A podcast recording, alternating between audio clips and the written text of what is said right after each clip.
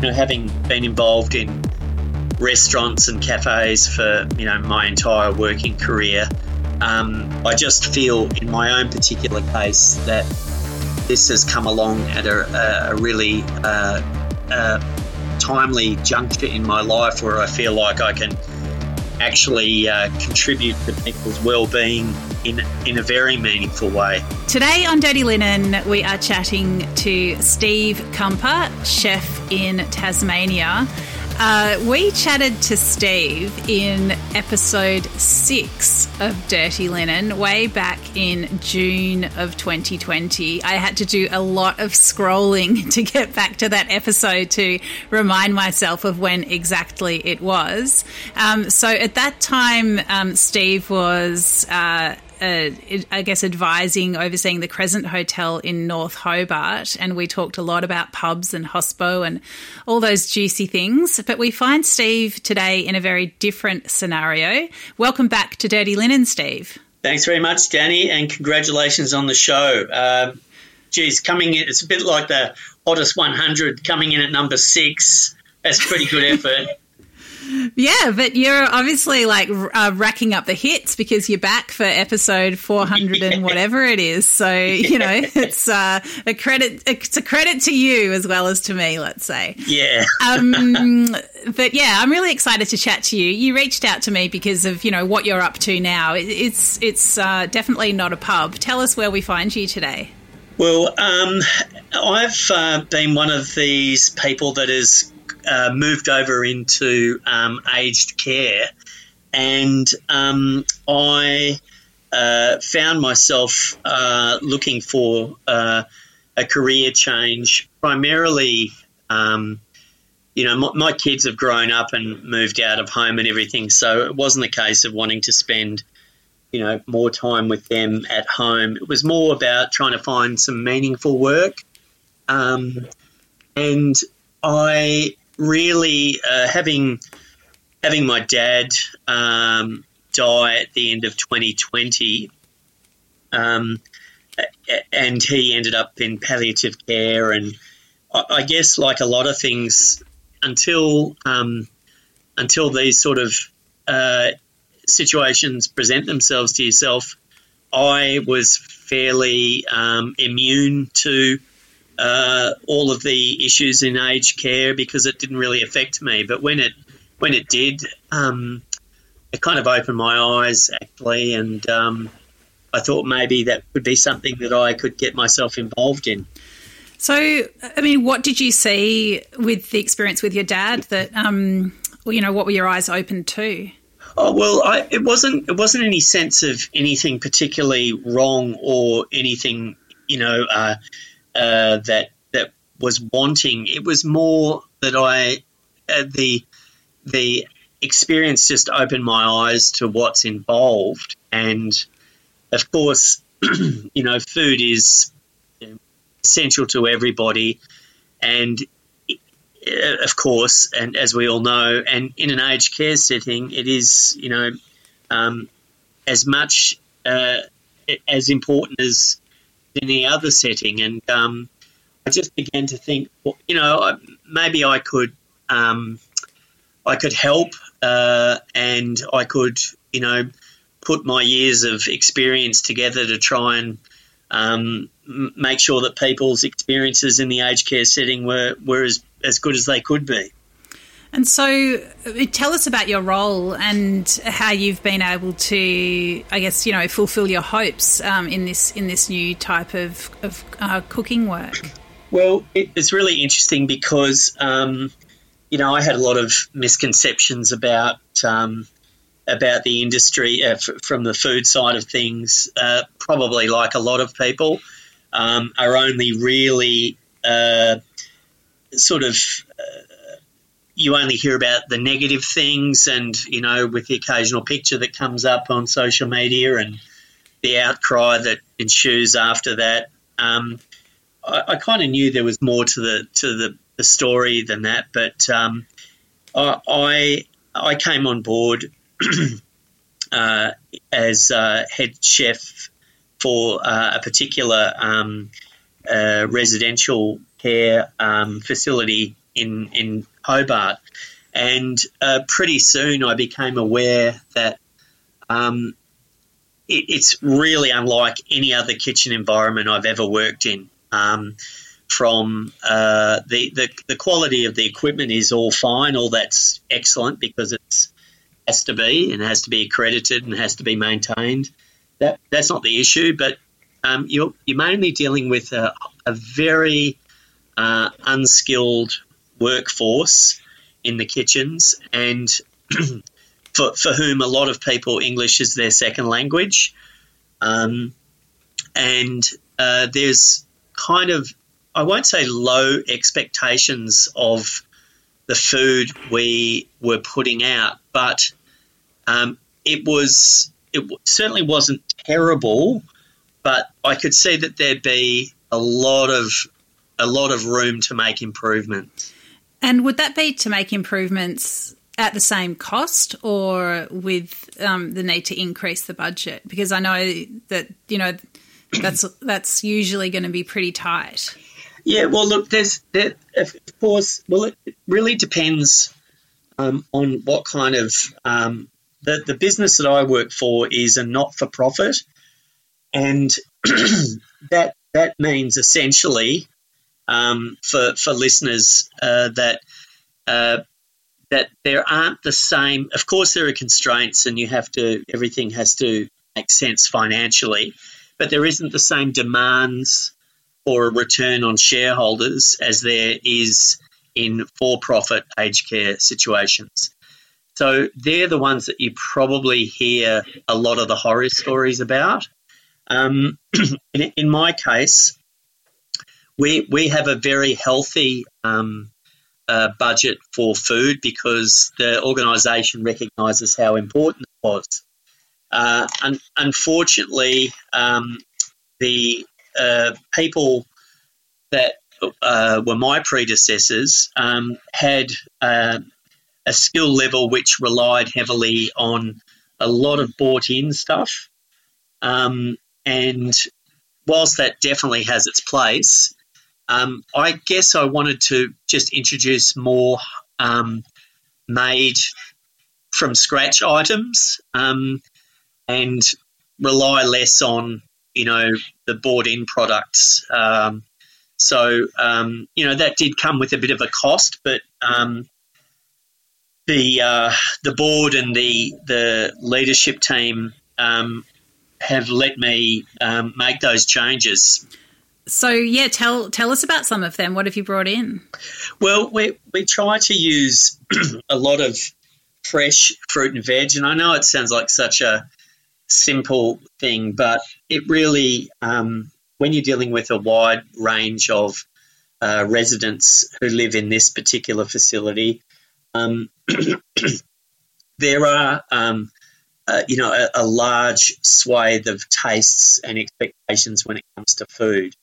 So you really are um, cooking to uh, a, a, very broad demographic, and um, you know, if I could distill it down, it would probably be about 75% of our clients would be uh, of your, I suppose, meat and three veg variety when it came to their meals. And the other 25%, let's say, would be a little bit more adventurous in their diets.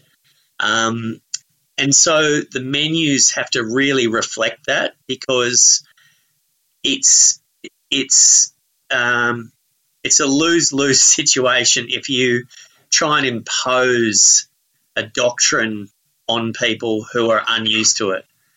Particularly if you try to introduce dishes that are too confronting for them, where weight loss is a huge issue in aged care, um, and you want to give them every opportunity to be eating they can.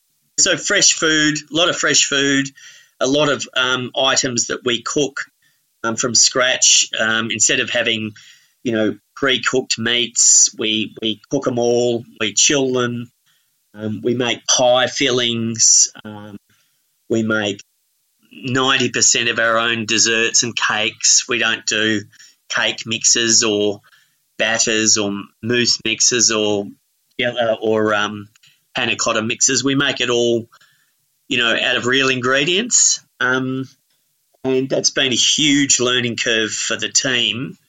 Um, and by the by, um, the residents are mostly happy with it. yeah, well, that's what I was going to ask. Like, are they are they appreciating it? And and also, how hard is it for you as a chef? You know, you've been, of course, customer focused, but also able to be creative. How hard is it to to really be? Yeah, I mean, you're their main source of calories. It's super important that they eat the food. It's it's definitely about them and not about you. Oh, you, you hit the nail on the head. It really is um, about calories intake and about you know aged care is not not the sector in which you should be um, cutting back on the sugar and the butter and the cream. Um, you know, we load we load load everything up with that because we want to maintain people's um, uh, calorific intake as best we can. Um, but to answer your question about how they taken it, I mean, early days there were a few things which I thought were fairly innocuous when I added them to the menu, and the menu has to be really easy to understand.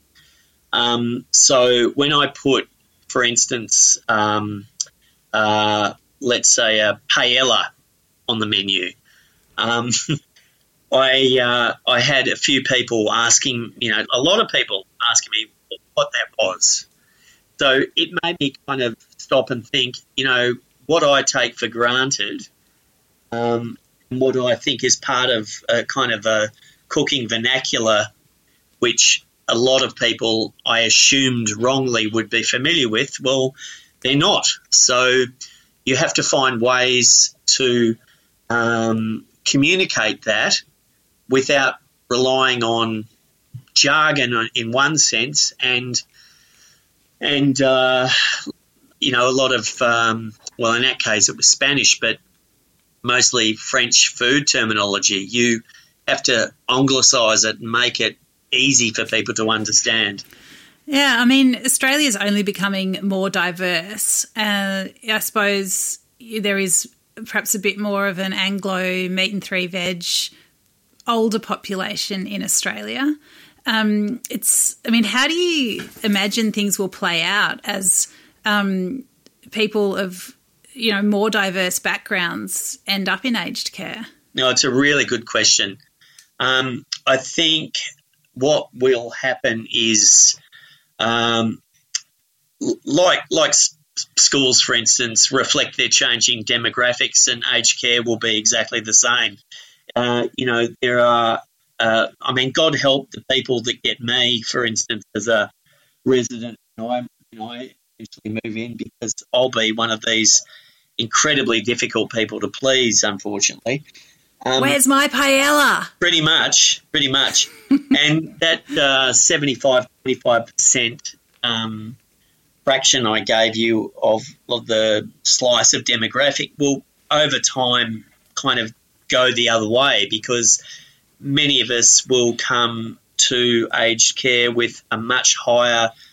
Uh, I don't like to use the word sophistication, but a, a much broader taste for different foods.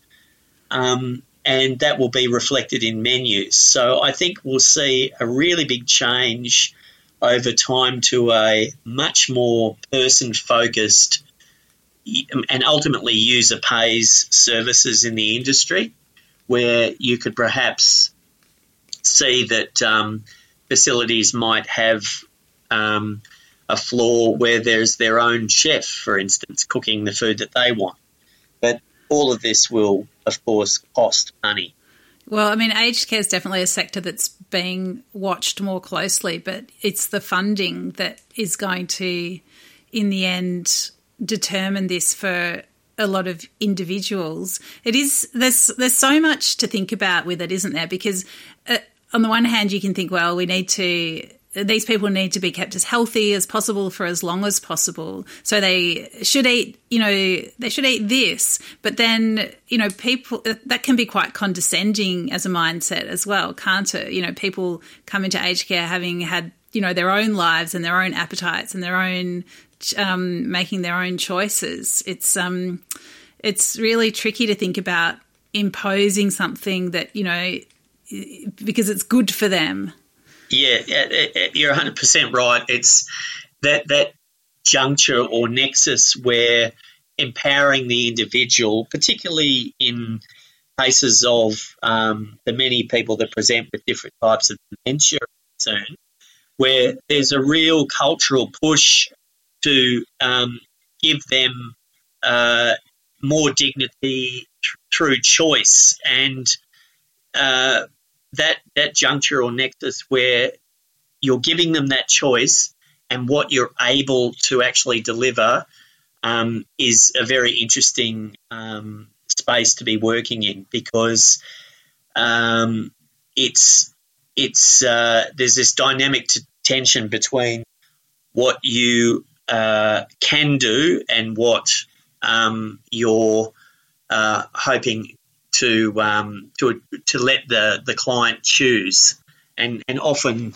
the, the the two don't meet very neat very neatly, and it's very prescriptive too. You know, saying to people, you have to eat this, and um, uh, but you know, we we have we have uh, um, strong um, oversight by dietitians and our clinical team that make sure that whatever we are giving our residents, they are ticking lots and lots of boxes. Plus, there are a myriad of different um, uh, dietary constraints that each of our residents um, collectively have. So it's it's actually a really quite complicated with uh, situation with lots and lots of moving parts.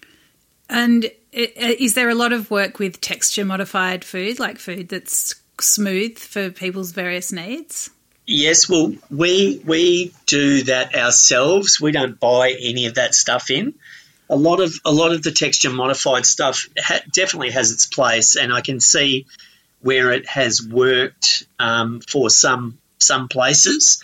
Um, but because of the amount of thickeners and uh, bits and bobs in there to, to achieve those textures, um, they, they actually work out quite expensive. And I always think that if I could puree some broccoli, for instance, with some cream and butter and salt and pepper, um, it's going to be a whole lot better than something that I'm buying in that has, you know, mostly xanthan gum in there to, to, to give it its texture and maybe a bit of broccoli and green food colouring. You know what I mean? Um, I, would rather just give people food that actually uh, doesn't have too many um, unpronounceables in it. So, I mean, is it fun overall?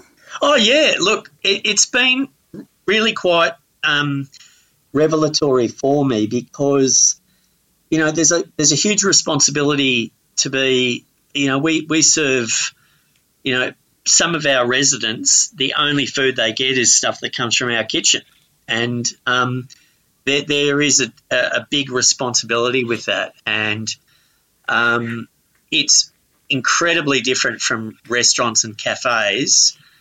Um, you know, not not just the obvious stuff, but there is kind of even more of a duty of care towards um, our, our, residents because we've, we've got two facilities. One one is a dementia village with about 100 residents in it, where there are 12 units uh, of, of um, eight residents uh, who have care staff that work in their houses.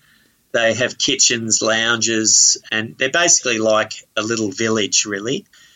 And, but the common denominator is um, all of the people in that village have dementia in various forms.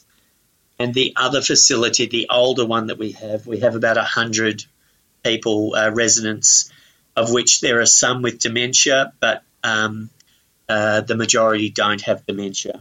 Um, so, but again, you know, we we have to be incredibly mindful that we're giving them all of their nutrition um, from our kitchen, basically. And so, does that make your job quite feel quite meaningful, quite purposeful? Oh, definitely. It really does. Um, you know, having been involved in restaurants and cafes for you know my entire working career, um, it just seems, uh, and this is not uh, disparaging for any of my colleagues out there at all, but I just feel in my own particular case that this has come along at a, a really uh, a timely juncture in my life where I feel like I can actually uh, contribute to people's well-being in in a very meaningful way. And what about the people that you're working with? I mean, you mentioned that it's in general a, a, low skill environment. A lot of people from other countries um, who perhaps don't have English as a first language. Have you seen a, a, a sort of you know any um, light bulb moments for them as you've changed the menu and made things a bit more, I guess, challenging and um, yeah, closer to the source? Oh, oh, very, very much so. In fact, um, the the team of people in the uh, kitchen at where, where, I'm working now, um, I couldn't ask for a more dedicated and committed bunch of people. They're just absolutely incredible, um, and they're you know um, sponges for knowledge. Um, they they really do care about the the food that they're putting up and contextualize it. You know, to a person mostly. You know, um, geez, if my grandfather or grandmother was eating this, you know, would I be happy? And and you know, you can't really ask more more than that uh, from them. And and yet and yet we rely so heavily on this workforce, and um, it's um, made so difficult, challenging for them to uh, to participate. Um, and yet uh, without them, the industry would grind to a halt. What are the challenges that you're speaking of? Oh, just uh, visa, you know, visa um, complications, earning capacity. Um, a lot of them having to, uh, you know, a, a, pre- a, preference for some places not to put people on in a full time capacity. So it forces them to you know, work numerous jobs, which uh, and, and, and in a casual basis, which negates them being available in the case that they are needed uh, as a casual because they commit their free time to other jobs. And, and then you also have a, uh, you know, a wrestling for their, um, for their loyalty when, when we need them or when the other place needs them um, and they have to earn a certain amount of money uh, to satisfy their visa requirements. So it's it's really I really feel for them. You know, it's it's really really hard, and unfortunately, aged care, as as you know, is a fairly low paying um, uh, industry, um, and um, yes, that, that has its own challenges. I think, you know, so many people on visas spend a large proportion of their time and so much of their mental energy in just simply dealing with the the admin and the uncertainty of um, their immigration status. It is it is such a waste of energy and time when you think about it. When you think about all the jobs that need to be done, um, yeah, all the people that need to be fed. It's it, I mean, there is a review underway of the immigration system, and it's you know so long overdue. I really hope that it manages to simplify some of these processes and um, yeah, I mean, create more meaningful work working lives for these people, but also, yeah, um, more available employees for um, people such as yourself. Yeah, oh, look, for sure. And, um, you know, I mean, aged care, as you, are well aware, is not, not just the only industry that relies heavily on this w- workforce. I mean, if, um, you know, uh, uh, uh, three quarters of Hobart's kitchens would close down without um, this this workforce. Um, so it's just a really interesting situation to be in, and in fact, to the point where we um, we we're even uh, uh, investigating uh, cultural like liaison officers to be working with us to help us um, bridge and understand uh, some of the cultures that um, of, of, the the workers that are working for us, um, just to, I suppose, you know, to understand them more and to pay them the respect they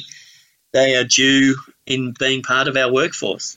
Wow, that's nice. That sounds sounds really worthwhile. I was going to say, despite the challenges, um, it is it is a really great um, it is a really great uh, industry to work in because you know you really are helping people. You are um, by cooking and nurturing and looking after them and providing uh, tasty home style meals for them. You're giving them um, a quality of life that perhaps they may not have um, prior to that.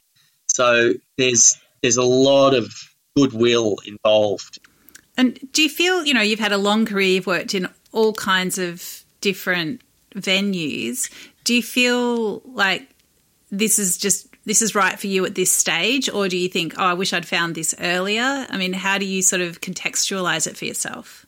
Um, yeah, that's a great question. Um, I, I, think it's come at the very right time for me. Um, uh, I, in, in, my own particular case, um, I, I think as you get older, uh, as a, cooking professional chef, um, you uh, some people like like sportsmen perhaps that have sports people that have operated at a very high level find it very difficult to acclimatise to uh, Street or um, you know you know walking away from the sport that, that's been part of their lives for so long. A lot of people find that a very difficult thing to to overcome or to at least accept. Um, and, you know, as we all know, there are always young, hungry, up and coming people that, um, you know, are, are coming through the ranks. And eventually they take over. And there are very few people who end up cooking uh, at the highest level, be it um, regarded by their peers or by um, critics or by what really counts, and that's the till at the end of the day.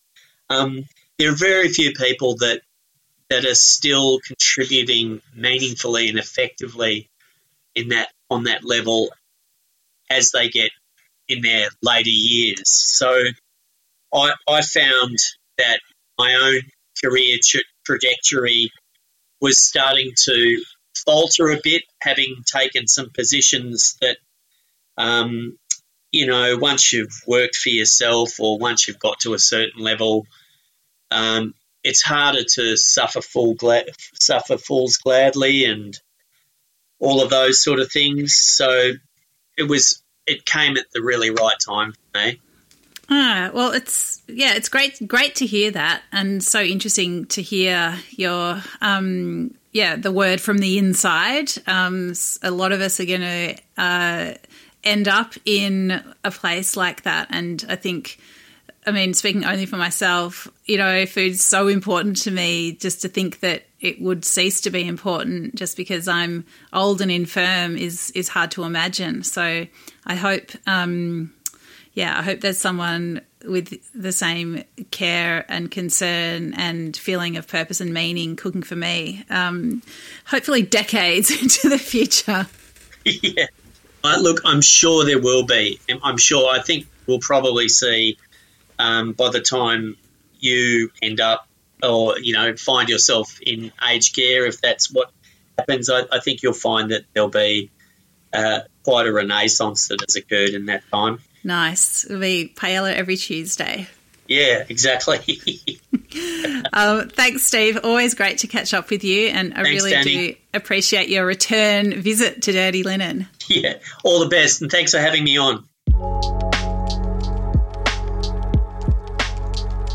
This is Dirty Linen, and I'm Danny Vallant.